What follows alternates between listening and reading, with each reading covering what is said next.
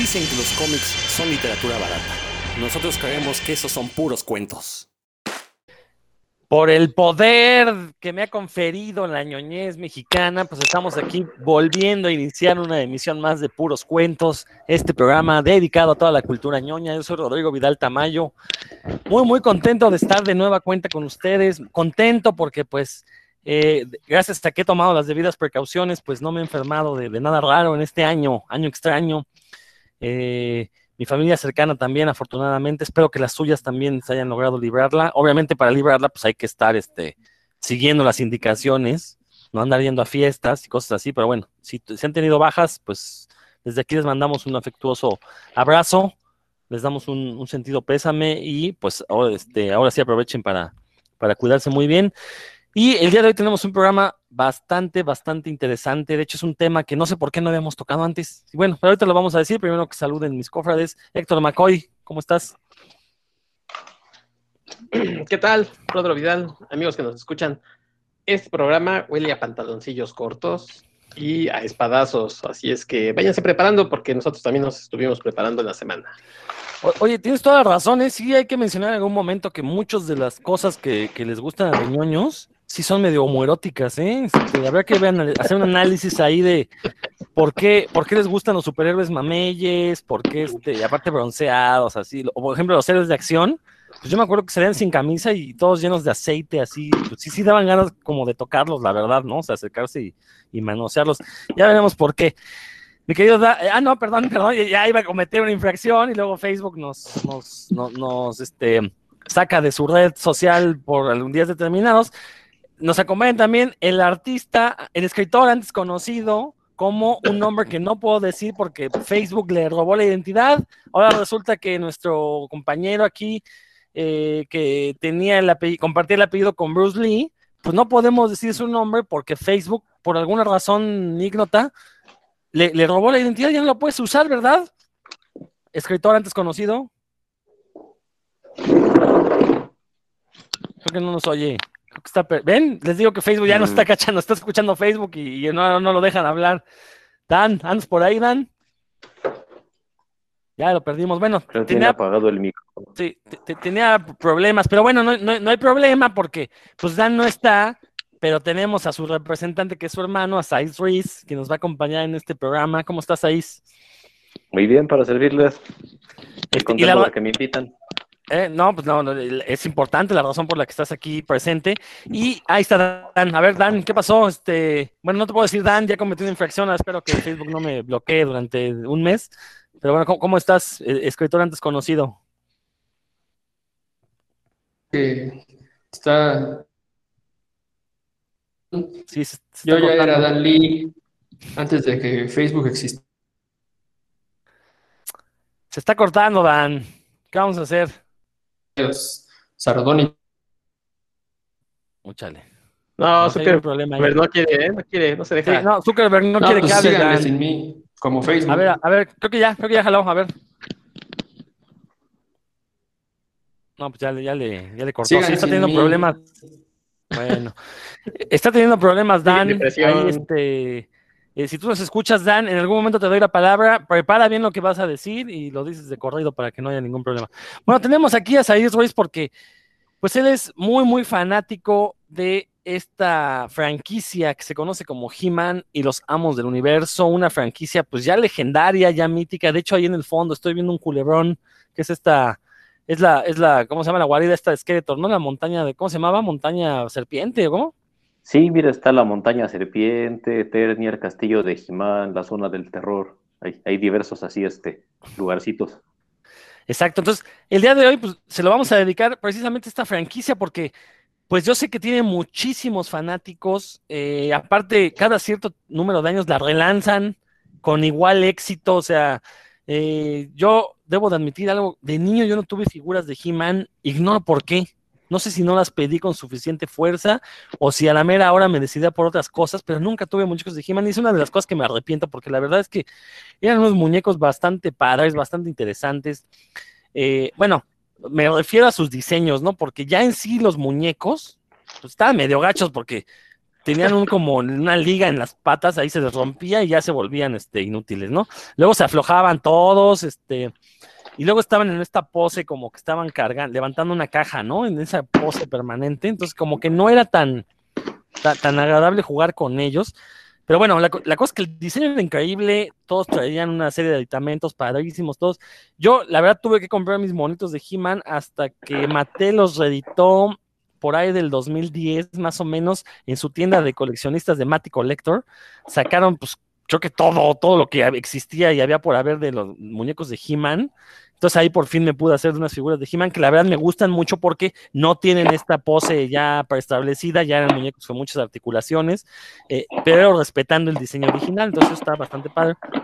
Pero bueno, He-Man, que comenzó como una, eh, una serie de, figuras de acción, de, de, juguetes para niños, pues terminó por convertirse casi, casi en un imperio por sí mismo. De hecho, en el documental que está en Netflix, de He-Man y los Amos del Universo, por ahí se menciona que salvó a la compañía de la quiebra, ¿no? Gracias a He-Man sobrevivieron muchos años. Y bueno, hubo caricatura, hubo cómics, hubo este, película. Desde, también nos están prometiendo una nueva película desde hace varios años. Yo no sé cómo está eso, pero parece ser que Saiz Ruiz sí sabe y por eso es que lo estamos invitando. Saiz, platícanos, ¿por qué eres tan fan de, de este universo de He-Man?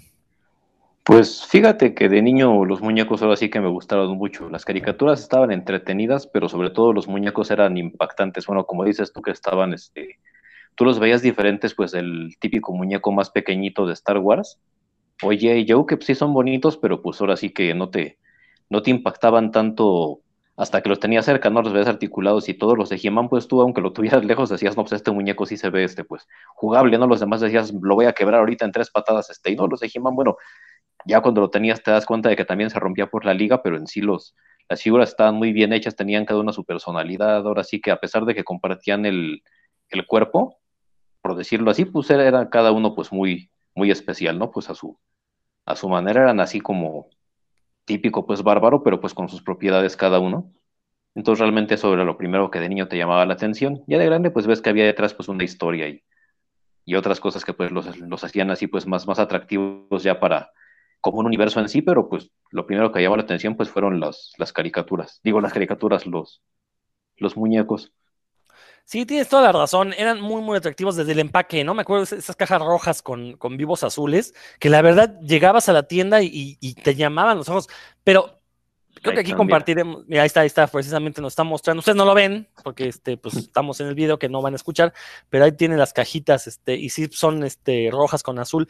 Eh, pero aparte también lo que a mí me, me, me, me, echaba a volar mucho la imaginación cuando veía estas cajas era pues todos los aditamentos que traían, porque cada monito traía, como bien dices, una personalidad, pero también esto se reflejaba en las armas, el tipo de, este, de, de, adornos en los trajes, cosas así. Héctor, ¿tú eres muy fan de He-Man o qué onda? Muy fan de He-Man no, no, no soy, pero sí me tocó e, ese momento de explosión de He-Man en los 80s, 80 y 84, 83, más o menos por ahí. Y sí tuve mis, mis muñequitos, que igualmente me emocionaban. Curiosamente, el primero que tuve era uno bien raro, no sé por qué me lo, seguramente me lo compraron, este, porque era el único que estaba, o no, no, la verdad no recuerdo, era uno que tenía un cuello, lo girabas del, del torso, se le levantaba el cuello, si mal no recuerdo se llamaba Mecanic, una cosa así. Y ya después tuve... Palomita para usted, Héctor. Eh, sí, sí, ya no lo tengo, pero pues, me acuerdo. Y después tuve He-Man. Oye, tuve y, Skeletor. Le, perdón, Héctor, ¿le jalabas el pescuezo ¿Sí? a Mecanic? para levantárselo, o sea, digo, para que jugar y que fuera más alto. No, pues, este, le daba vueltas con la mano. No, salió peor. este, tuve, les decía, tuve He-Man, tuve Skeletor, tuve el Príncipe Adam, tuve Orco y tuve eh, eh, eh, estos dos personajes que tenían como una mano, que uno era héroe y el otro era villano, uno era Fisto y el otro, el oriental, la verdad sí, siempre se me olvida su nombre. Y tuve el Castillo Grayskull, entonces tuve bastantes cositas y me gustaba ver la caricatura.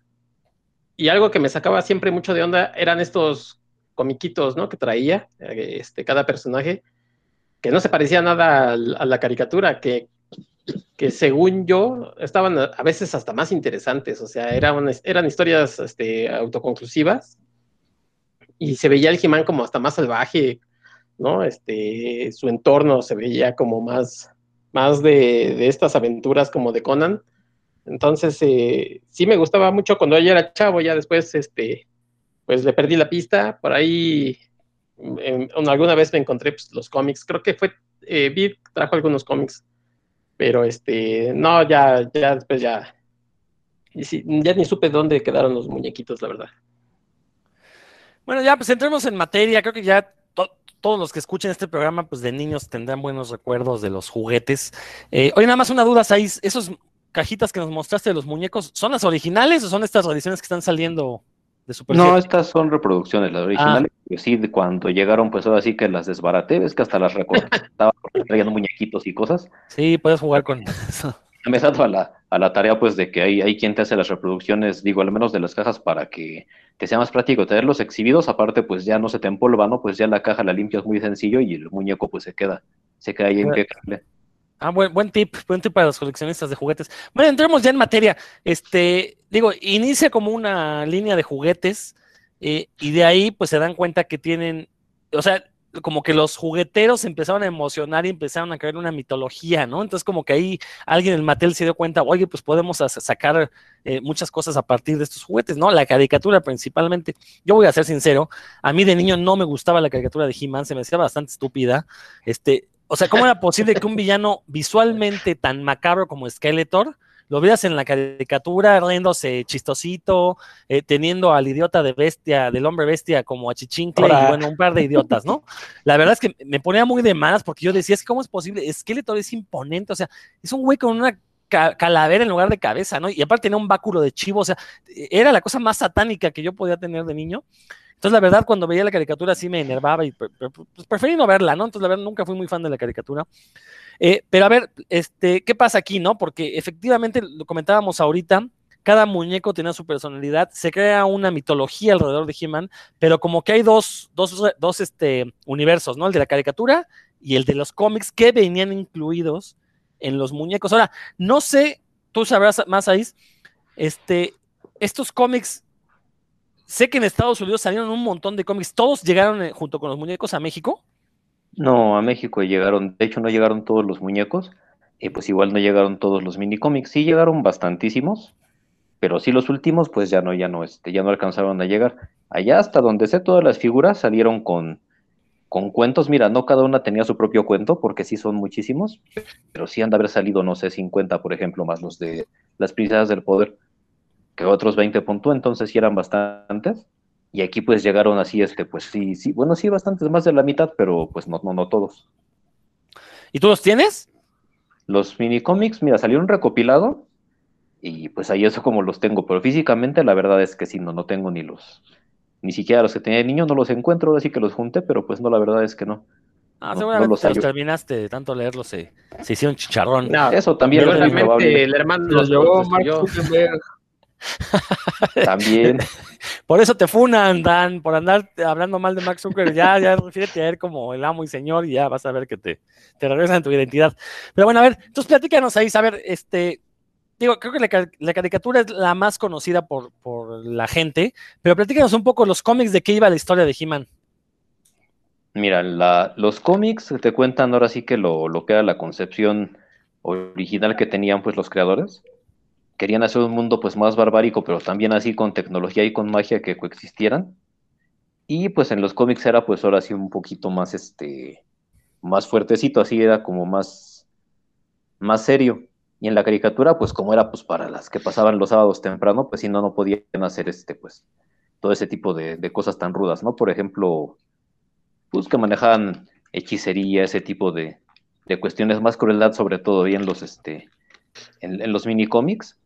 Y en la caricatura, pues no, no podían hacer eso porque como se supone que lo que más ayuda a vender es la caricatura, pues ahora sí, bueno, es que de hecho para tener tú los minicómics tenías que tener a fuerza ya los juguetes, entonces realmente pues no, no, no podías basarte pues en ellos, ¿no? Como apoyo para hacer este la, pues para crear el interés este de las personas.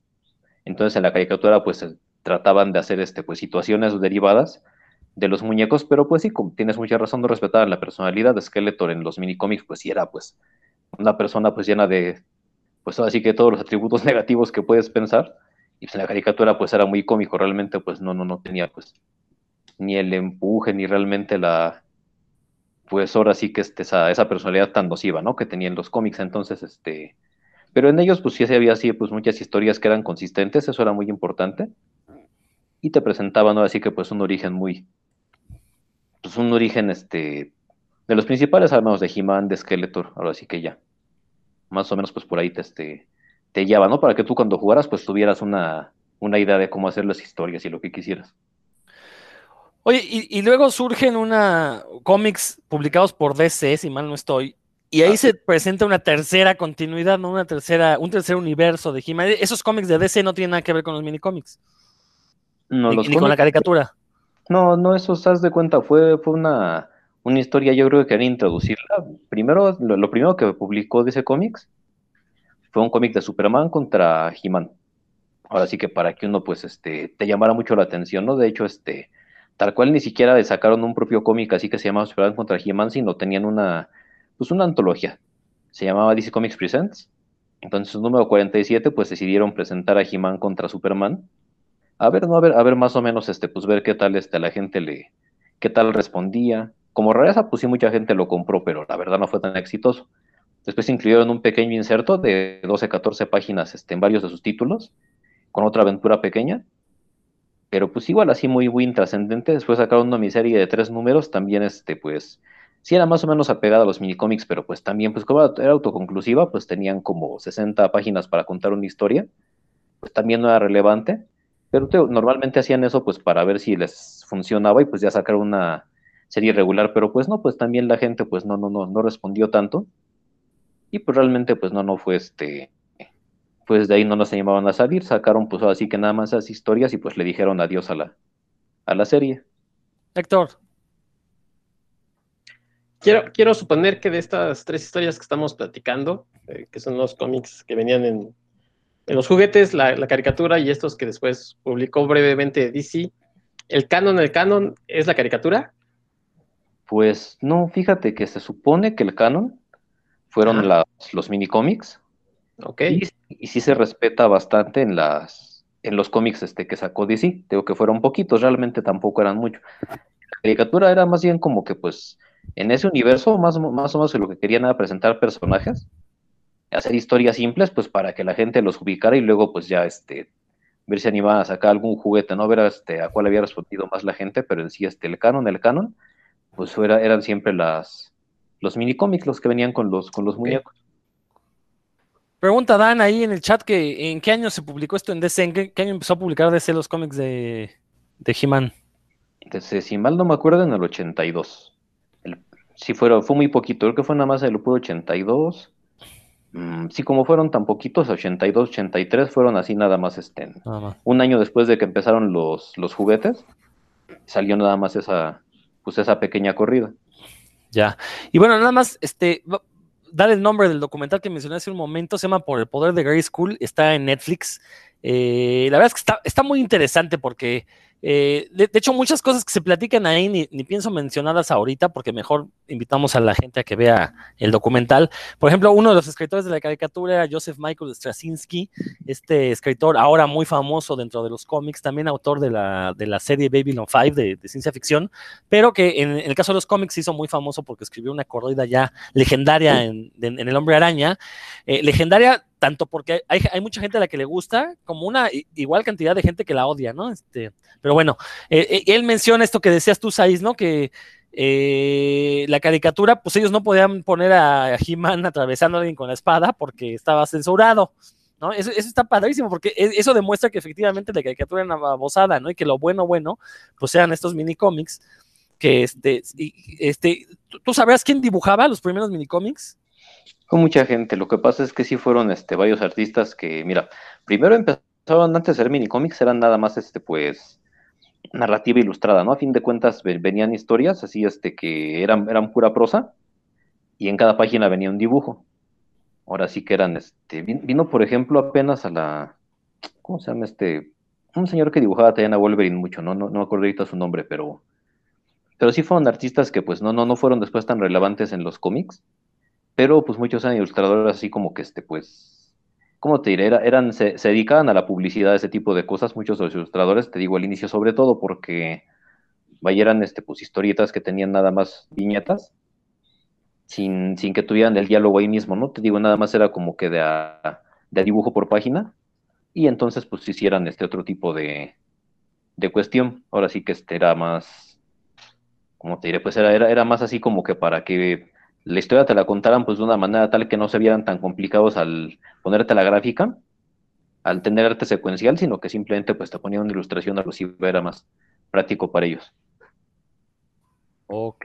A ver, Dan, si ya te podemos escuchar para que tú también participes. Hola, hola a todos. Este, por el poder de, del el universo está protegido por fin por puros cuentos. Este, les decía que. Ah, bueno, eso que menciona Saiz, eh, mi hermano, bienvenido a puros cuentos, by the way. La- gracias. estaba complotando el- el- la red social para echarme de aquí, pero I'm back. Bueno, eh, sí, era, tenían un formato esos, esos primeros números de, de álbum ilustrado, como es ahora que mi hijo lo está viendo en la primaria, afortunadamente ya ven más cosas de las que vi yo, y entonces ahí es el álbum ilustrado, y ya después sí, sí se transformaron en cómics con globos de diálogo, y, este, onomatopeyas y demás. La verdad a mí, yo de lo que recuerdo me gustaba muchísimo más los primeros, eran eh, sí, todo en la jungla y este He-Man siempre traía su matota así cayéndole sobre los hombros y no sabías a quién le iba a dar el espadazo, el hachazo, porque sí se veía medio, medio manchadón. Este, y luego ya se, y Skeletor era un hechicero con una túnica, una túnica que lo cubría todo, esto era la muerte, ¿no? Literalmente era así como la muerte, pero en lugar de una guadaña traía, como ya lo dijiste bien, Rodro, ahí al, al mero chivo en la mano, pues ahí entonces estaba estaba, no le faltaba la, la música de Black Sabbath ahí de fondo. Este, entonces estaba, la verdad sí estaba bien impresionante. Eh, bueno, ya, entonces, ya después se modificó un poco. Los cómics también estaban buenos, ¿eh? Eso sí me acuerdo. Eh, ¿Cuál?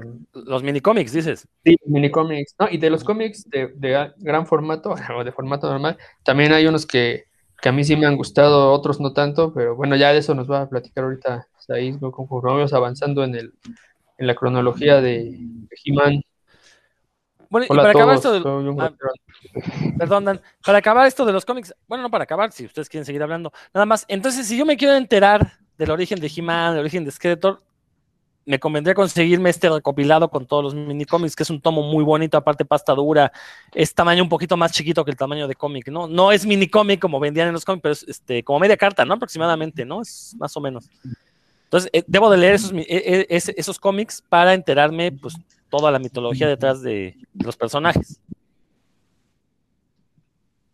Sí, sí sería ahora sí que lo, sí, sí, sí, ahora que sería pues este para conocer ahora sí que desde el origen y cómo fueron desarrollándolos, creo que sí sería pues lo más, lo, lo, mejorcito, pues eh, en los cómics también hay, hay diferentes interpretaciones y pues ahí es como que el canon, ahí es donde realmente pues deriva todo lo que, lo que después crearon, este, pues yo creo que sí sería para, para que veas realmente de dónde parte todo, pues sí sería lo, sería lo mejor que ahí los conocieras. ¿Y, y si es una sola continuidad todos los minicómics o, o de repente se brincan cosas, este, reinician, hacen reboots, cosas así?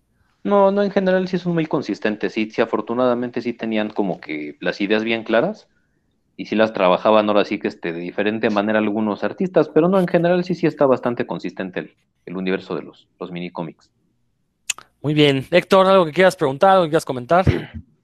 Sí, yo hace algunos años en una de estas páginas este, de dudosa calidad, pero de muy buena este, compartición de, de- de elementos para, andar- para leer, me encontré precisamente esos mini cómics y pues obviamente la nostalgia me hizo descargarlos y dije, oh, y los, los cuentitos del He-Man que yo leía cuando tenía las figuras. Y los empecé a leer y creo que leí 20 números este, basado en la nostalgia y, y después veo que creo que como que se empieza a diluir la historia, o sea, se, se nota mucho que tenía que ver con la venta también de los juguetes, porque se empiezan a incluir este, eh, personajes que obviamente se van creando para toda esta colección y como que ya las historias empiezan a quedar a segundo término.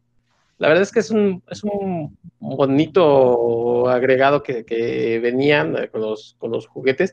Yo diría que, eh, que para, hasta para los que fuimos lectores de, de historieta, que un juguete tuviera un cómic, pues, te reforzaba esta idea de, ay, qué padre, ¿no? O sea, tener una historia gráfica de, mi, de mi juguete favorito.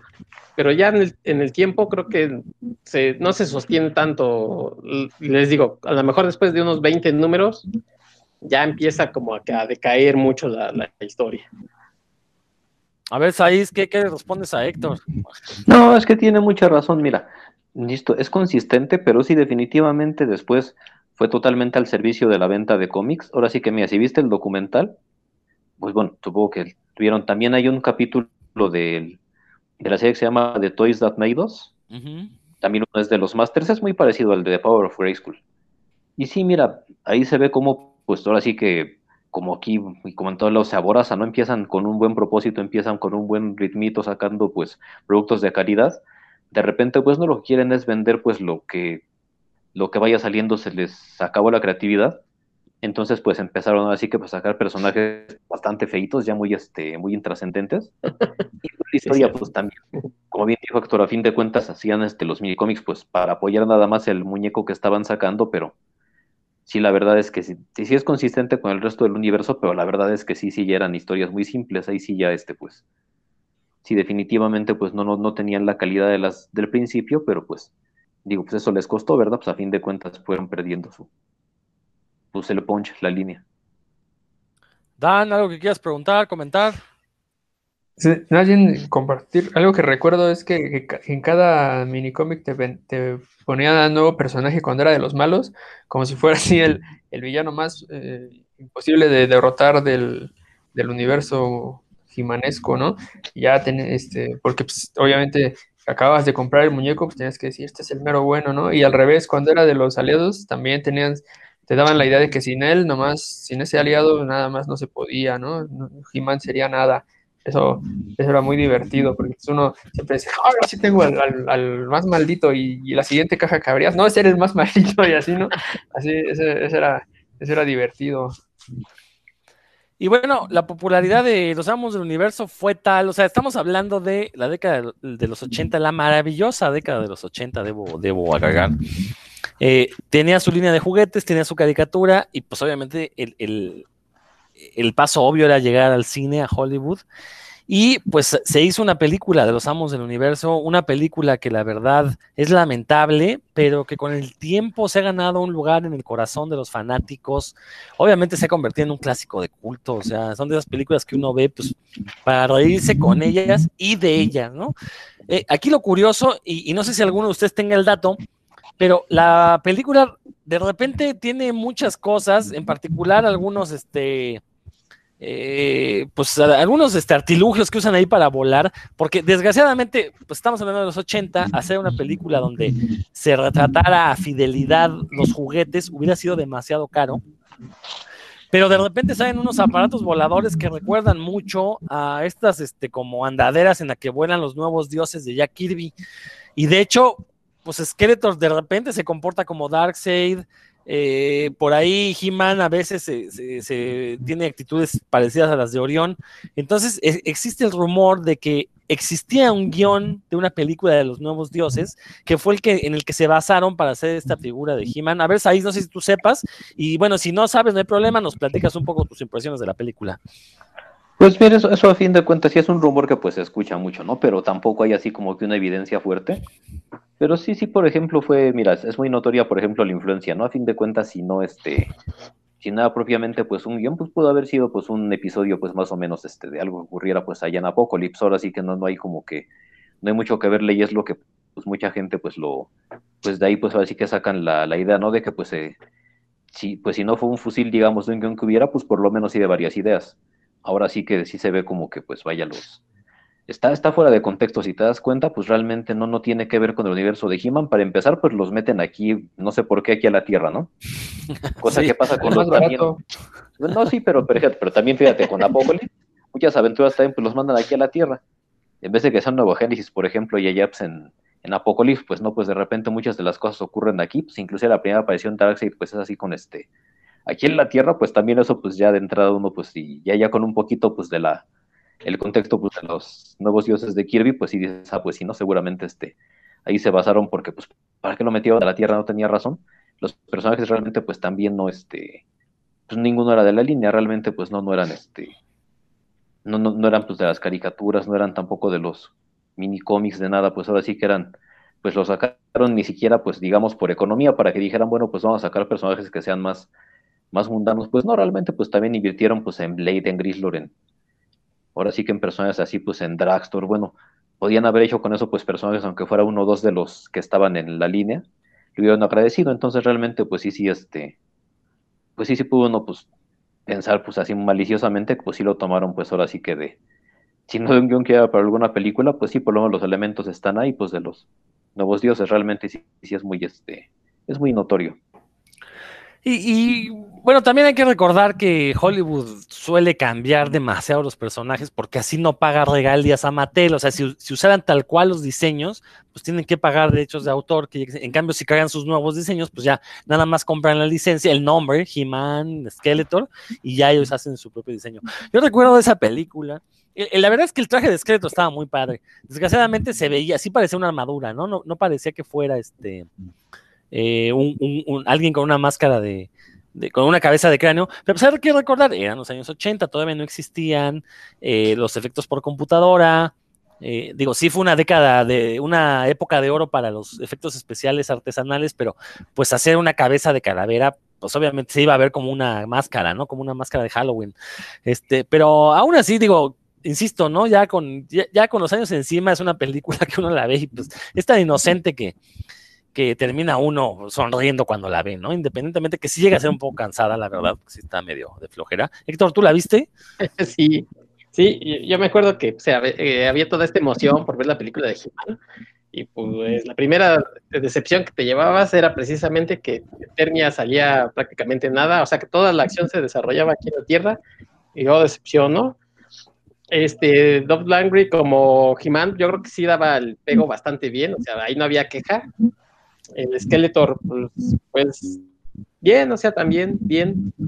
Como curiosidad, nada más pues, para que vean que uno es ñoño, este señor Frank Langella, que, fue el que hizo el, Skeletor, salió en la película de Superman Returns con este con Brandon Root, eh, ese, ese, Superman de, de, Brian Singer, él es este Perry White, ahí en esa, en esa película de Superman, y no hace mucho creo que le preguntaron algo sobre he y pues que le había sido Skeletor y dijo, sí, me lo, me lo aviento si quiere, ¿no? Sí, porque según su personaje pues, llamó mucho la atención en la película. Ya el señor pues ya está grande, yo creo que ya está pues cercano, sí, a, Calacas, pero pues no sé si como para ser el personaje, ¿no? La verdad. Este, otra curiosidad, pues Courtney Cox ahí en, el, en la película bastante guapa, ¿no? Eh, muy jovencita, bastante guapa. Ya después sería más famosa por Friends, ahí yo creo que pocos la conocían y por ejemplo, otra decepción que me acuerdo cuando yo vi la película El Orco, ¿no? Porque Orco era un maguito ahí que flotaba, aquí era un enano feo, narigón, una cosa así. Pero no era Orco, ¿no? No se llamaba Orco, no era otro personaje, creo. ¿Tú ahí, te acuerdas? Sí, sí, aquí quien sale se llama Wildor, es un este. Era así como, pues, un, ¿cómo te diré? Una persona que manejaba tecnología, pues la cual hacía que pues pudiera pasarse pues de un universo al otro, ¿no? Por ejemplo, con la. Ajá como llevo Universal tenía él así, este, pues para poder hacer la transición de, un universo al otro, pero, pero sí, ah, no. Sí, ya andaba yo confundido, pero la verdad es que pues, sí. Tienes mucha razón. la verdad es que sí, esa, eh, este, uno quería ver como más personajes y pues solamente te ponen un, puñado muy, muy pequeño. quizás no, no pasen de cinco o seis personajes de los que existían en la caricatura. Y este, pues igual, probablemente como, como niño me emocionó, pero pues sigo esperando que hagan algo como la caricatura, la verdad, que tiene esta, esta combinación de, les digo, de Conan con tecnología, ¿no? Que llama mucho la atención. Es un híbrido ahí entre la espada, la hechicería, pero también la tecnología con estos carros, este, eh, con, armas ah, como de rayos y demás. Entonces esas, cosas siempre llaman la atención. Aunque uno ya esté viejo, siempre llama la atención y quiere verlo en acción real. Oye, ahorita que mencionaron esto de Conan, Digo, también es una anécdota ya conocida, ¿no? Que originalmente He-Man, la línea de juguetes, iba a ser una línea de juguetes de Conan el Bárbaro, porque venía la película con Schwarzenegger, pero de repente los de Mattel ven la película y se dan cuenta que pues salen mujeres desnudas, que Conan sí atraviesa con la espada y, que, aparte de una, una película clasificación R. Entonces dice, pues esto, ¿para qué hacemos juguetes de una película que los niños no van a ver? Entonces fue cuando lo, lo transforman a He-Man. Y de hecho por ahí hay este, una figura, y tú, tú aquí me, podrás este, ayudar, hay una figura que es como un he con un calzón de pelo negro, ¿no? Que se supone que era el prototipo de Conan, ¿no?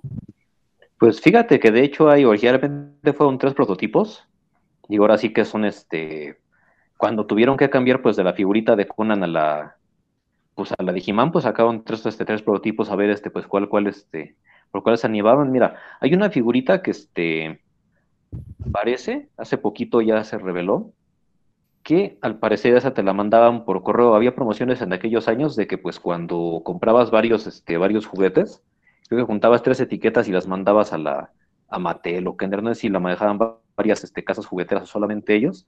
Bueno, lo mandabas y te mandaban ellos pues ahora sí que una figura pues de, de extra, ¿no? De regalo. Al parecer ese muñeco, el Jimán que sí efectivamente solamente tenía pues su puro calzoncito y tenía el cabello negro, seguramente eran los prototipos primeros que hicieron ya tal cual para ver este, pues si, si salía Conan. Y a fin de cuentas, bueno, pues tuvieron que echarlo para atrás. Yo creo que esos juguetes, pues fue lo que este, lo que después regalaron a la gente, porque se reveló, hay una carta que recibieron este de, una persona quejándose que le mandaron este, mandó sus cupones, bueno, sus, sus etiquetas este, de sus juguetes, este, para que sus hijos recibieran, este, sus sobrinos, creo, recibieran pues, el juguete de obsequio y cuando les llegó decían, no, pues es que ese muñeco está bien feo, no tiene ni armadura, no tiene ni armas, este, me mandan el puro muñeco encuerado, ni siquiera es uno de la línea. Entonces, este, pues muy molesta, ¿no? Entonces eso como que nos resolvió un enigma, pues de 30 años así, este, de que pues eh, nadie sabía, decían que era el he del Pan Wonder, porque también había una promoción, pues, este, de la Pan Wonder que regalaban, este, figuras, pero pues no, resulta que no era eso, fue con mismo Mattel que, pues, este, tenían esa, esa promoción y al parecer esa es la, el origen y seguramente fue lo que hicieron con esos prototipos que pues estaban este, hechos para, para presentarlo a Conan como figura. Creo que fueron pues los que regalaron a las personas, por eso la verdad es que es una figura pues muy buscada, ¿no? No es este, no es común, no está en todos los lugares. Cuando alguien llega a verla, pues ya te pican bien feo los ojos, antes no. Pero sí, sí tienes razón, es este la, es la figura que segurísimamente fue el primer prototipo para hacer este a, a Conan y que pues, fue eh, la línea de juguetes que ya no tuvimos. Y, otra anécdota también curiosa, este diseño de, de He-Man para la película lo, diseñó Moebius, el, artista francés.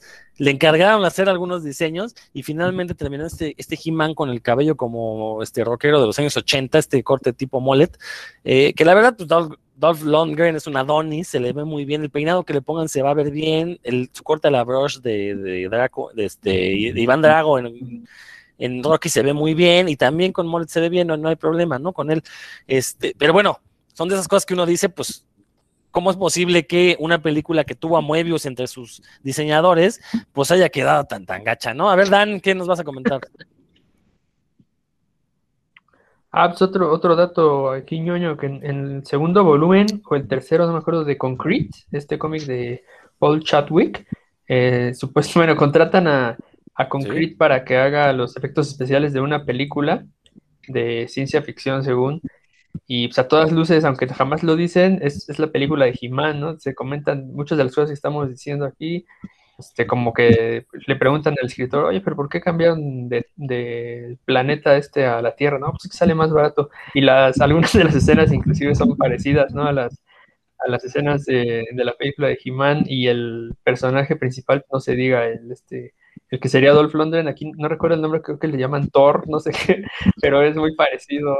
está eso ahí, por si quieren. lo, contratan a, a, Concrete precisamente para ahorrar dinero en efectos especiales, porque pues, como él es fortísimo y puede mover ahí eh, armatostes de, metal, entonces lo contratan y, y, así es que, ganan algo de dinero y se lleva una lana Concrete, porque en ese volumen específico eh, sufría por, por dinero.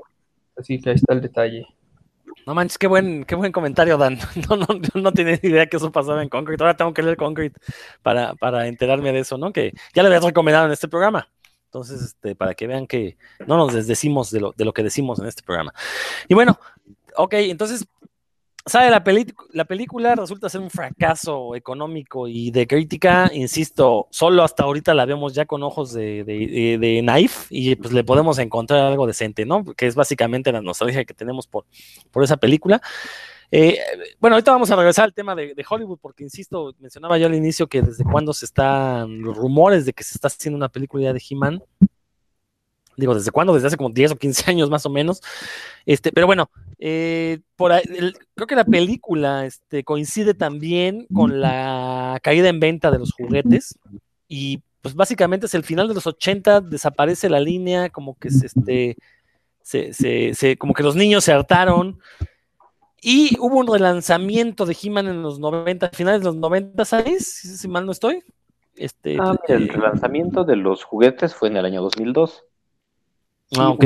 Hubieron pequeños intentos. Mira, por ejemplo, en los cómics, en el por ahí del 85 ya había dejado de salir la caricatura. En el 84, pero en el 85, por ejemplo, Marvel Comics sacó una línea que se llamaba Star Comics, que era este de las caricaturas de los domingos. Esa sí estaba muy, muy apegada pues a la caricatura y pues igual son 13, 13 números así, este, son, son como agradables, son así, son muy, muy para niños. Sí situada en el universo de, de He-Man. Ahora sí que este, mira, de hecho esos, ahora sí que los conocimos porque antes había pues tiendas así pues de remates así este de, de cómics de todo tipo de cosas, ahí sobre pues, el eje central. Y pues ahí vendían unos recopiladitos, este, pues, con esos, esos materiales, ¿no? Entonces, pues ahí podías conocer este que fue ahí que supimos que había cómics de He-Man y eso hicieran muy apegados a la caricatura. Pero lo malo es que sí, en ese tiempo fue cuando empezaron a sacar pues juguetes ya, la verdad, muy feos y aparte costosos. Y pues entonces este, se desplomaron las ventas. Pero también, este, ya después, pues ahora sí que, este, bueno, en el año sí, 2002 empezaron pues ahora sí que a ver si se animaban, este, a, pues ahora sí que pues a relanzar todo para la nueva generación de niños y este y también pues queriendo apelar un poco a la nostalgia. Y si ahí sacaron la caricatura, sacaron cómics y sacaron pues los juguetes nuevos todo al mismo tiempo. Y pues ahí sí sí este todo vale la pena. Pero, ¿te estás hablando de las reediciones o a esta nueva versión de He-Man? No, fíjate que los que tú compraste fueron ya después de estos. Ahí fue no, no, pero, perdón, me refiero yo a esta caricatura, un como Exacto, dice Dan que estoy hablando del He-Man greñudo. Sí, un He-Man como más futurista, un poquito menos bárbaro y más futurista. Ah, ya, ya, ya. la, nueva caricatura creo que se llamó He-Man 2000 o algo así.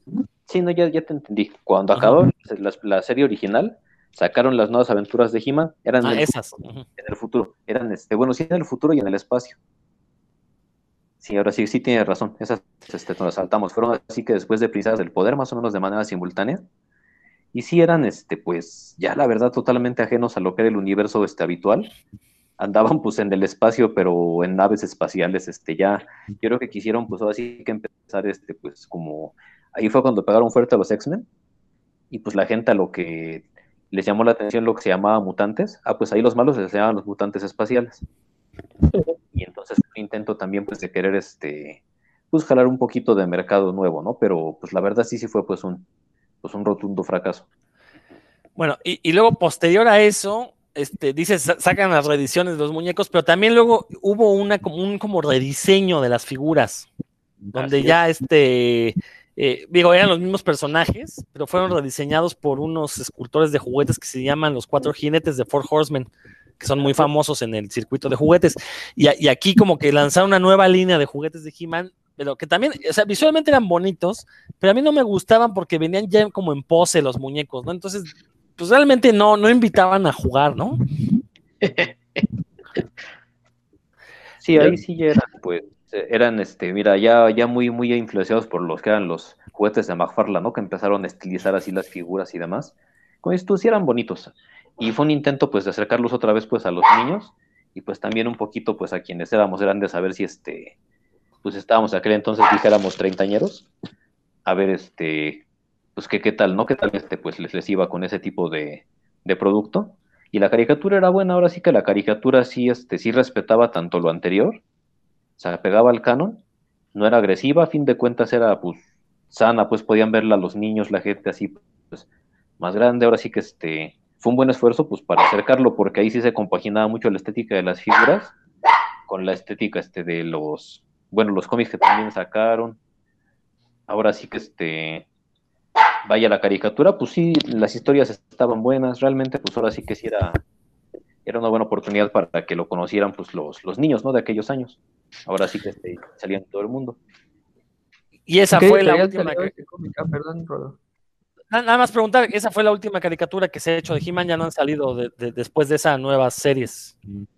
Sí, ya fue la última. Se supone que ya está escrito una por Kevin Smith que van a empezar a sacar, pero pues eso fue desde antes de la pandemia, ¿no? Que estaban este, viendo. Está hasta el casting de voces, va a ser Mark Hamill, la Skeletor, va a ser este Lena Headey, la que es este Cersei en, en Game of Thrones, va a ser Evelyn. O sea, sí, sí se supone que sí va a ser un buen esfuerzo.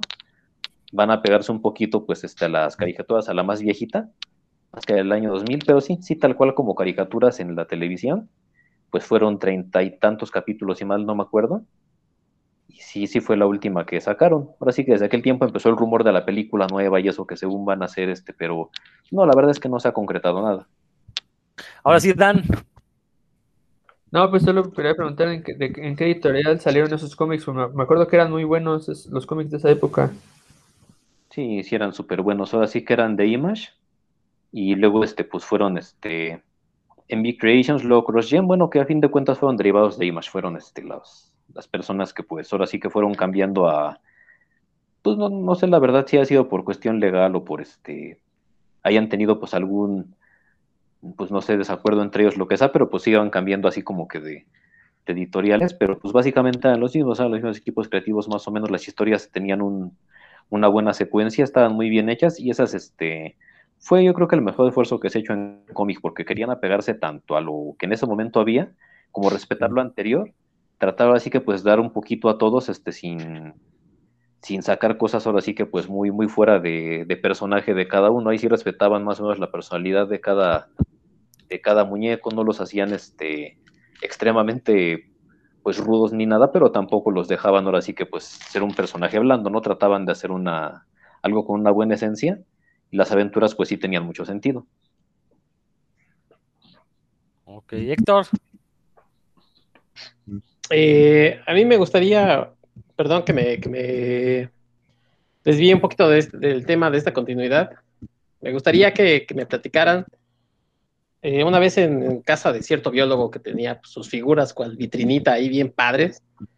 Me enteré yo de un dato que la verdad yo no sabía porque pues había perdido el hilo de, de esta historia, que la mamá de Jimán es de la Tierra. ¿Es cierto esto, este, Saiz? Sí, A, a ver, platícanos cómo, cómo está el asunto. sí, de hecho esa, mira, si mal no me acuerdo, en el cómic de Superman contra He-Man, allí la ponen, era una, este, ahora sí que era un, era un astronauta, ahora sí que andaba pues en una, en una nave pues en el espacio, estaba ella sola, y fue a dar a Eternia. Ahora sí que ahí, este, pues ya conoció al rey Randor y pues este, pues ya se enamoraron, pero sí, sí, efectivamente ella, inclusive su figura, este, en la, en los muñecos este, de la serie que, que juntó Rodro, de los, la serie Classics, la, la muñequita de hecho pues viene, este, tiene dos presentaciones, aunque cada una incluye todos los aditamentos. Viene así pues con su traje de reina y también puedes este, ahí mismo poner su traje de astronauta. Sí, de, hecho, eh, el biólogo al que se refiere soy yo, porque justo tengo esa figura que compré únicamente por el traje de astronauta de la reina, porque tiene un diseño muy retro de los años 50. Sí, Es como un astronauta de los años 50, muy bonita la figura, la verdad, dije. Y, y- y realmente no eran figuras tan caras, lo que salía caro era el envío, porque pues las enviaban de Estados Unidos. Este, pero sí, este, yo, yo tampoco sabía ese dato, Héctor, hasta que compré la monita y me puse a ver en internet. Ahí me enteré. Eh, Insisto, yo nunca fui muy fan de He-Man. Y fue hasta que salió esta, esta, pues no diría reedición de los muñecos, más bien este rediseño de los muñecos de He-Man que, que sacó Matty Collector, que la verdad son unas figuras hermosas, hermosas. Insisto, son los diseños originales, pero multiarticulados, ¿no? Entonces los puedes poner en la pose que quieras. Este, aparte, creo que Mati, si mal no estoy, sacó todo lo que originalmente se sacó, pero rediseñado para estas figuras. Este, es- obviamente salieron este, los, las monturas, estos, los, los, los felinos, estos que montan tu Skeletor como, como He-Man, los Pegasos de Shira. Este, ah, no, ¿sabes qué les faltó? No, no, lo que no sacaron fueron estos vehículos como el rotor, el famoso rotor de Skeletor. Sacaron por ahí una navecita y un como cañón, ¿no? Pero sí les faltaron. Pero es que también la colección original de juguetes, hasta unas piedras sacaron, ¿no? Unos que se convertían en piedras, que eran ya, al final se les acabó la imaginación y ya eran basura, ¿no? Bueno, creo que esos también los sacó Mati, pero ya eran como una caja con las tres piedras para que a ver si salían, ¿no? Este, Voy, pero, pero- otro- sí. Otra pregunta, ya la última. vas, vas, vas, no, adelante, adelante. Oye, Saiz, y aclárame este punto, a, a ver si es, si es canon o, o no. ¿Skeletor es tío de He-Man? Sí, sí, no me acuerdo si es hermano de padre y madre del rey Randor, o si es este, nada más así medio hermano, pero sí, sí es, es hermano de, del rey Randor, de hecho, pues ahora sí que él este, pues, uno pues de sus, pues ahora sí que este, su- sus frustraciones pues era que por qué no era el rey, ¿no? Entonces también por eso es que hace tantas, tantas cosas y es este, pues es menor pues este que el, que el rey Randor, pues por eso no, no podía ser él el rey. ¿Y por qué está cadavérico? ¿Algún pacto con Satán? O, bueno, con le cayó ácido, este No, se el puso azul de coraje. No, el que le cayó ácido porque él se lo aventó, pues fue este al que después se convirtió en Trap Joe. Originalmente se llamaba Cronis, él sí le, fue el que le amoló la cara y le, le rompió la mandíbula. No, él le hizo un pacto, Caray. pues ser poderoso, pues con un, este, un demonio de otra dimensión, ¿no? Demoman, sí le, le pusieron por practicidad.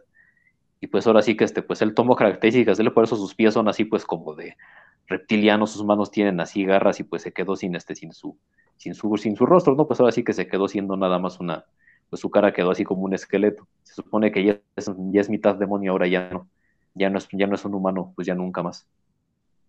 Oh, muy bien, gracias. Gracias. ¿O no? Yo, yo insisto, quiero remarcar el hecho de que Skeletor es uno de los mejores diseños visuales de un villano, la verdad. O sea, así como dices ahí, sí tiene las patas reptiloides, garritas, su, su cuerpo así musculoso, su cara de, de- de calavera, pero lo mejor es ese báculo de chivo, o sea, bueno, de carnero, no es un carnero, o sea, ese báculo, la verdad es que, que, o sea, ¿qué, qué mejor aditamento le puedes poner a un villano que un báculo con una cabeza de carnero?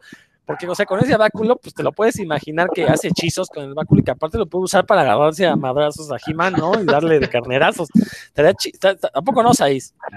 Sí, de hecho yo siento que perdieron mucho de la esencia del personaje al ponerlo en las caricaturas, porque yo creo que quisieron darle un poquito así como de perfil así del, como del Joker, ¿no? Así el guasón que pues se ríe este y es así este pues absurdo de repente en sus planes él pudiendo hacer pues cosas muy terribles con, su, con sus hechizos, no los manda, no es que captura no sé quién, pues para qué, pues tráetelo con magia, digo, no, no tenía que hacer más que pues ese tipo de, de pues, vaya, creo que pues como a fin de cuentas pues era una, una serie para niños, pues querían hacerlo de tal manera que no, no presentaran ahí mucha maldad, pero, pero la verdad pues en, en ese esfuerzo pues lo, dejaron muy mal parado, ¿no? Pues lo que puede ser un protagonistazo, pues la verdad lo hicieron pues un carácter bien simple.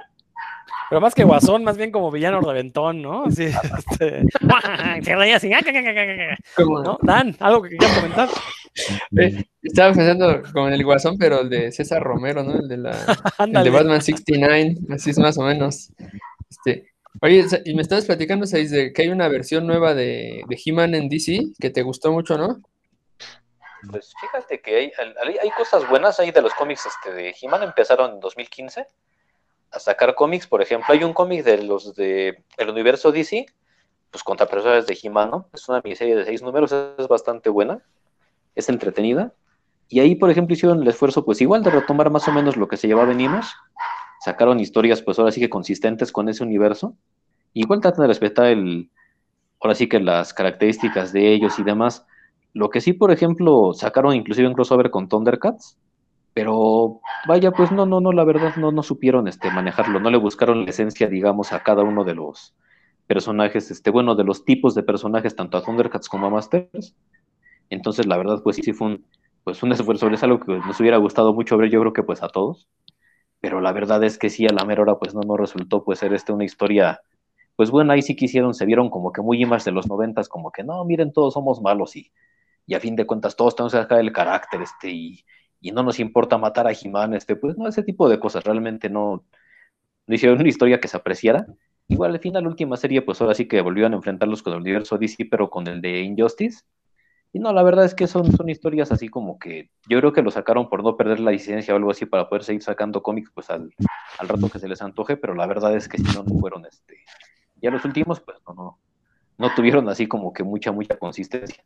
Lo que sí se agradece en cierta manera, pues es que todo es este como que medio, medio canon, medio oficial, inclusive el crossover con todo el acceso oficial. Entonces, bueno, pues si DC va a continuar con el universo este de, de Masters, pues podría ser que pues también incluya pues este a Thundercats en una de una mejor manera, más adecuada. Ese es el Dream Match, ¿no? Sí. No, eso no me lo sabía, que, que, que, forma parte del canon, ¿no? Y, eh, y, y, sí, como bien menciona, seguramente son, están sacando de ese esporádicamente estos cómics pues, para conservar los derechos, porque sí, como ya hemos mencionado, está el rumor de que la película de He-Man ya está en preproducción. Yo escuché ese rumor, por lo menos que tendrá hace como 3, 4 años, de que ya le habían dado luz verde y estaba en preproducción. ¿Esto qué significa? Pues que se está elaborando el guion, que se están elaborando los diseños, apenas esto. ¿Tú qué sabes de esto, Saiz? Fíjate que eso es, es, muy, muy probable, pero realmente, mira, ahorita con la pandemia, la verdad, todos los trabajos y esfuerzos que habían, pues ahorita están, si antes eran inciertos, pues ahorita son mucho más, ¿no? Realmente se supone que sí que ya tenían este, ni siquiera una base, nada es que tenían como que autorizado el hecho de empezar a trabajar pues en la, en lo que iba a ser pues la, la película, iban a considerar pues ahora sí que este, más o menos qué temas pudieran abordarse, de qué manera pues este, acercarse, nada más ahorita lo que pues no les ayuda mucho, bueno, ahorita ya, ya tienen la serie de Origins de juguetes, pero antes era el hecho de que pues ya no había juguetes, ahora sí que los de Mati Collector no fueron este, de línea, no fueron este, de los que conseguías en la tienda, pues como bien dices tú, la verdad eran económicos, yo lo agradecí mucho, no me acuerdo si costaban 20 dólares o 25, más el envío que pues sí, ese era otro boleto, ¿no? Pero bueno, este, la verdad no eran caros, pero pues eran juguetes para el coleccionista, inclusive pues creo que son los primeros juguetes que vi, que decían Adult Collector, 18 más, cuando son juguetes inofensivos, pero bueno, con eso pues dejaban claro que son para las personas pues como nosotros que, este, que los juntas, pues no porque vas a jugar con ellos, sino pues porque vas a coleccionarlos. Realmente, este, pues sí, y como no vieron mucho tiempo realmente una línea popular que tuviera acceso a toda la gente, pues yo creo que no se animaban tanto, pero mira, ahorita como salió la línea de Origins en diciembre, pues yo creo que ahorita sí es un buen momento pues para que este, se animen, entonces yo ahorita sí lo veo bastante viable.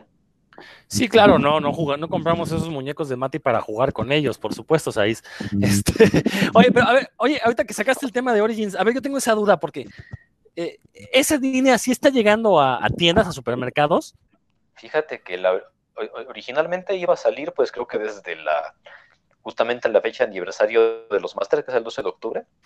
Creo que ese día iban este, a, originalmente a salir, pero bueno, mira, se vino la pandemia y pues todo se, perjudicó, sí. Esa línea, pues de hecho en Estados Unidos primero sale exclusiva en Walmart por unas semanas, luego ya sale pues en varias tiendas de allá. Igual aquí en México, pues originalmente salió pues este, en tiendas exclusivas solamente, pero se supone que la intención es que igual que siempre ha sido con los Masters, salgan en todos los supermercados. Ven que aquí las líneas de Masters, las originales, salían a la venta pues en cualquier tiendas que ni existen, ¿no? Pues que blanco, gigante, ya, ya tiendas que no. El sardinero, o sea, en todas, en todos.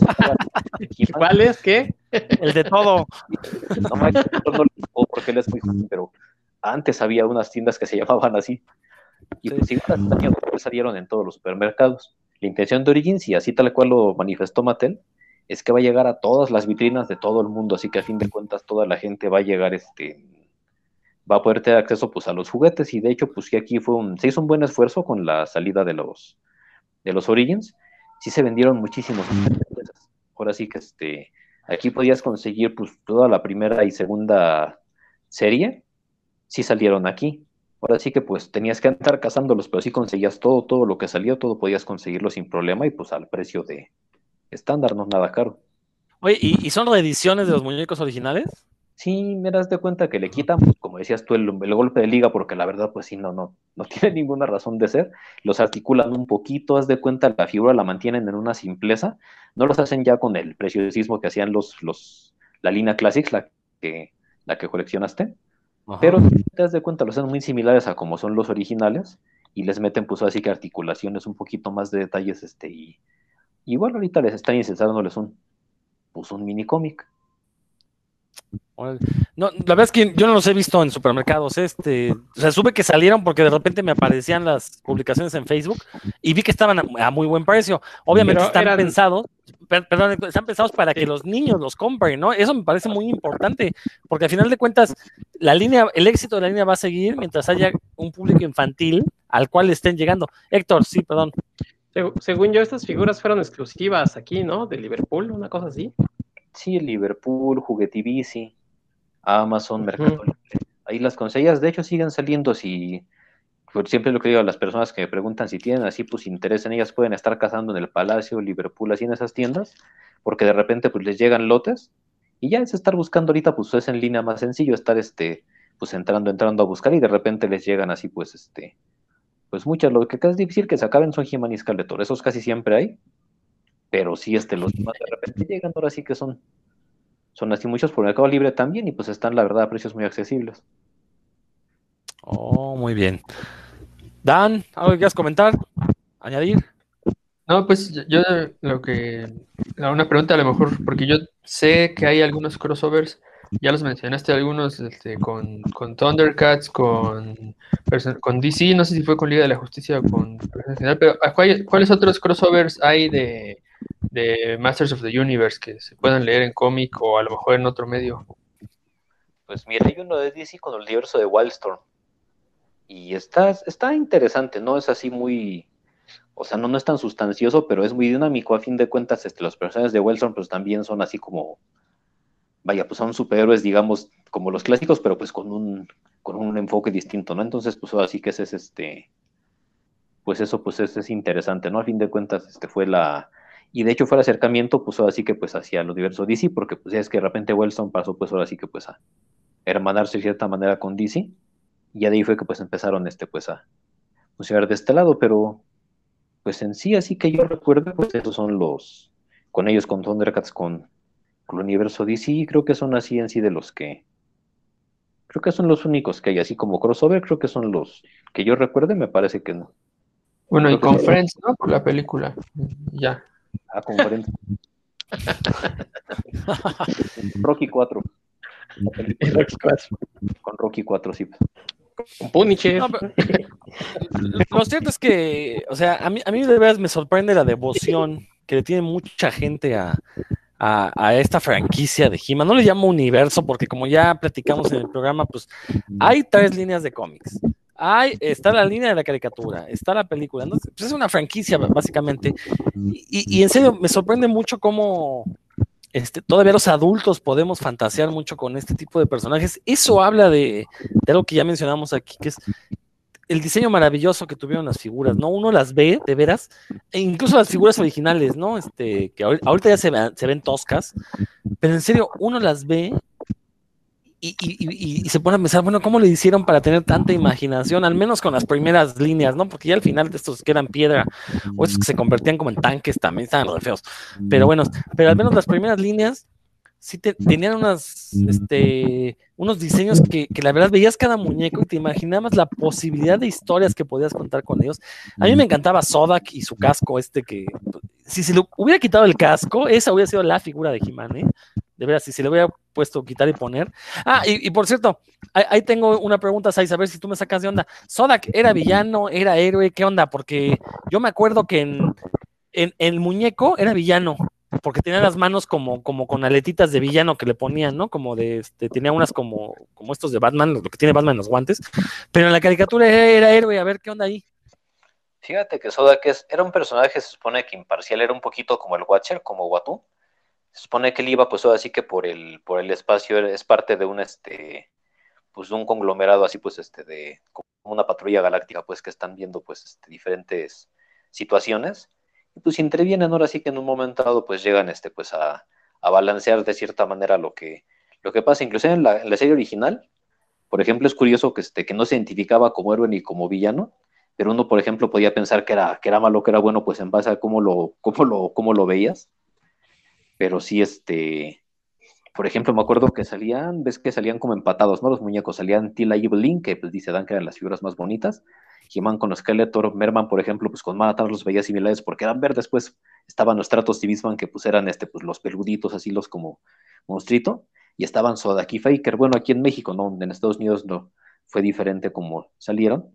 Entonces, así pues como que mis cuates de la primaria decían, ah, entonces es que Faker es el malo y Sodak es el bueno. Y yo te decía, no, pues Faker no es tan malo porque es un robot, porque tiene la cara de He-Man, entonces el malo es Sodak. Entonces sí, este, pues se prestaba, ¿no? Este tipo de pues, pequeña controversia entre lo- los niños, pero sí se supone que él es un, es un ser pues en cierta manera imparcial. De hecho, lo veo muy influenciado justamente hace rato que lo comentaste, que bueno, de lo de, de los nuevos dioses, porque es que anda en su silla, ¿no? Como Metrón y anda por ahí este, haciendo diferentes tipos de, cuestiones por el espacio, por eso sí te digo que sí se ve una influencia kiribíesca en las personas que pues están involucradas con la línea de alguna manera. Y, efectivamente, Dan decía ahí que Tila y Evelyn eran las más chidas, así como Héctor le jalaba el pescuezo al Mechanic, pues yo creo que Dan lo jalaba con las figuras de Tila y Evelyn, ¿era así, Dan? La verdad es que no, pero en tal caso hubiera mejor con Tila y Evelyn que con Mechanic, la neta. eso es cierto, ¿no? Pero bueno, pues este, ya llevamos una hora de programa, creo que ya es buen momento para ir cerrando esto. Eh, fue un programa bastante agradable porque, insisto, pues nos hizo viajar a nuestras infancias, este, tener esta nostalgia de esta eh, ya legendaria figura de este, línea de, muñecos y sobre todo que ha tenido una duración, pues ya va para casi 40 años, ¿no? ¿No? este, pues ahí, eh, platícanos ya para cerrar, digo, como últimos comentarios, este, ¿qué, le auguras al futuro de esta franquicia? ¿Qué te gustaría ver? ¿Cuál es tu, fantasía que, sucediera con esta franquicia? Pues fíjate que yo creo que ahorita vienen tiempos muy buenos, ya salieron este más, más series en Estados Unidos, ya hay algunos este, muñecos que pues están recibiéndose bien solo espero que Mattel no se aparte, que no pase como las ocasiones anteriores que pues ellos mataban la gallina de los huevos de oro, a fin de cuentas sacaban sets como Eternia que costaban un montón de dinero y la verdad, este, pues los niños ahora sí que por más que lo explicaran al papá, pues no, no, iban a comprarles eso. Y a fin de cuentas, ahorita están abocándose afortunadamente a los personajes, a los clásicos, fueron los primeros, y ahorita están buscando personajes que tuvieron éxito, que a fin de cuentas, este, pues, fueron figuras que pues los niños decían, bueno, cuando un niño decía, ah, ese está muy bonito, ¿no? Pues hubiera sido bueno tenerlo. Ahorita están sacando personajes así, van a sacar vehículos sencillos. Yo pienso que sí tiene, pues ahora sí que un buen potencial. Espero que se aproveche. Insisto, lástima que la pandemia, pues digo, vino a perjudicar todo, por supuesto, pero también en especial esta línea que tenía muy, muy buenos proyectos. Entonces sí, yo pienso que puede venir algo muy bueno. También con la serie de Origins de Netflix.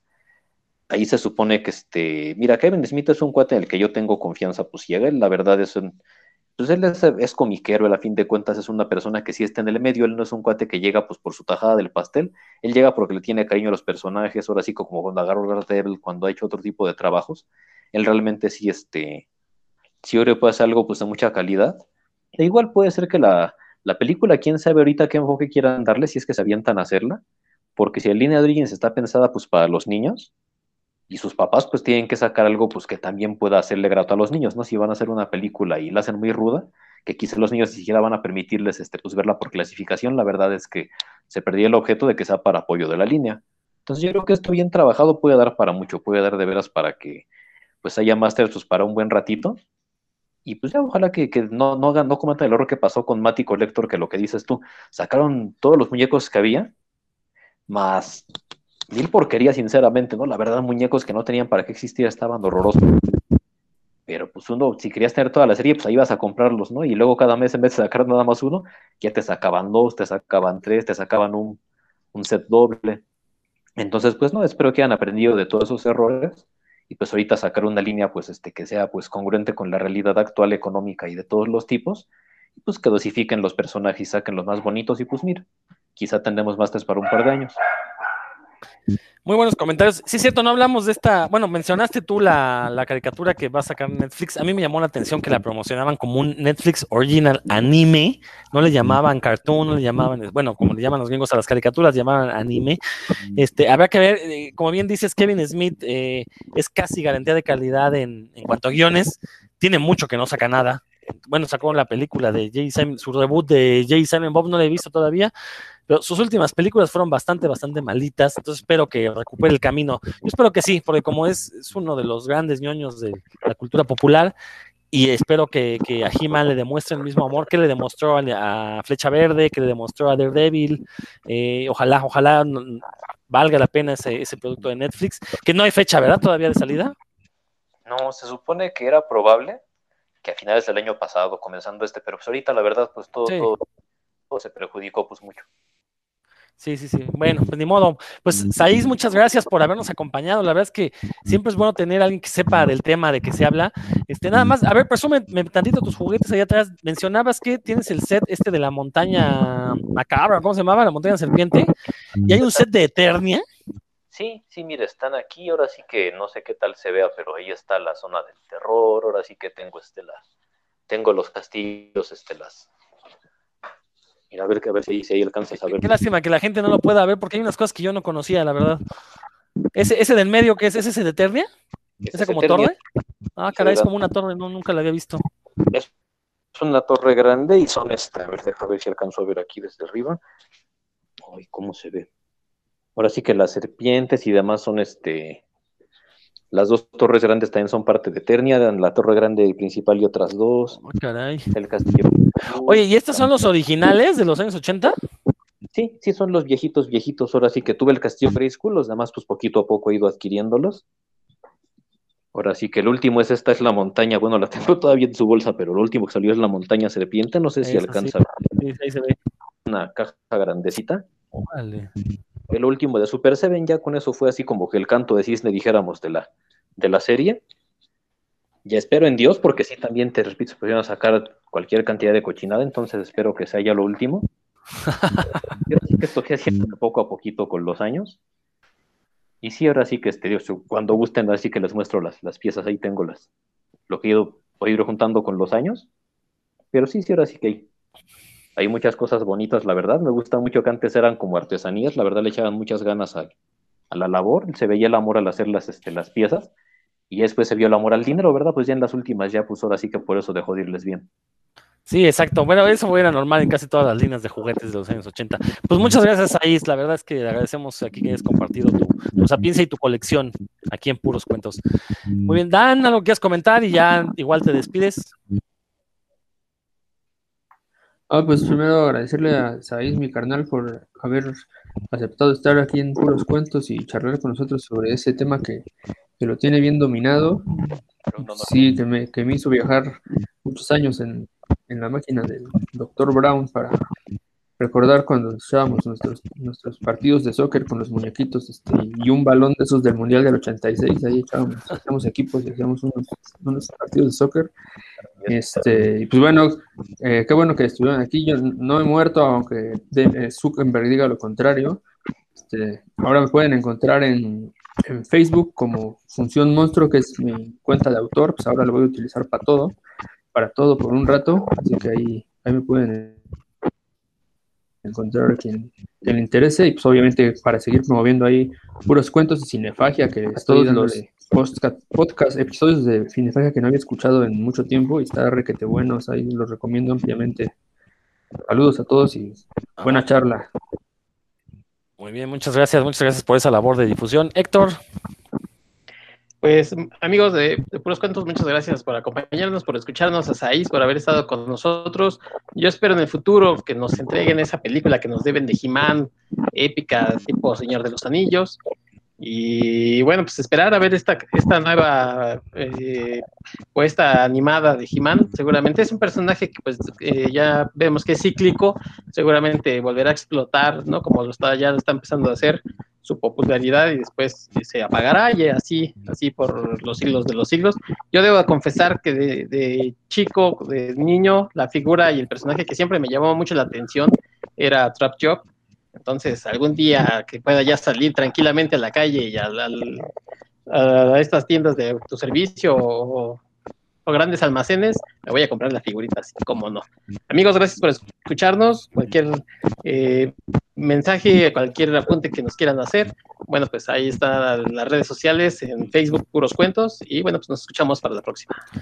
Sí, Trap Joe es como el Boba Fett de He-Man, ¿no? Es la figura que a todos nos encanta porque, porque era la que tenía los mejores accesorios, le podías cambiar la mano y, tenía su carita que se le mueve. Bueno, este, en la versión de Mati ya se le mueve la quijadita, ¿no? Entonces era muy, muy, muy bonita esa figura. Excelente, pues esto fue puros cuentos. Recuerden, si están escuchando este programa de manera fortuita, nos pueden encontrar en el canal de revista Cinefagia en todos los sitios finos de podcast. Spotify, Amazon Podcast, Google Podcast, este, Apple, donde sea, Himalaya, donde ustedes quieran, donde haya eh, canales de, podcast. Ahí busquen el canal Revista Cinefagia. Ahí encuentran el podcast de puros cuentos y además el de Revista Cinefagia, que es sobre cine, que también, pues también este, le, le entramos mucho a los temas ¿no? ñoños por allá. Yo soy Rodrigo Vidal Tamayo, nos estamos escuchando próximamente.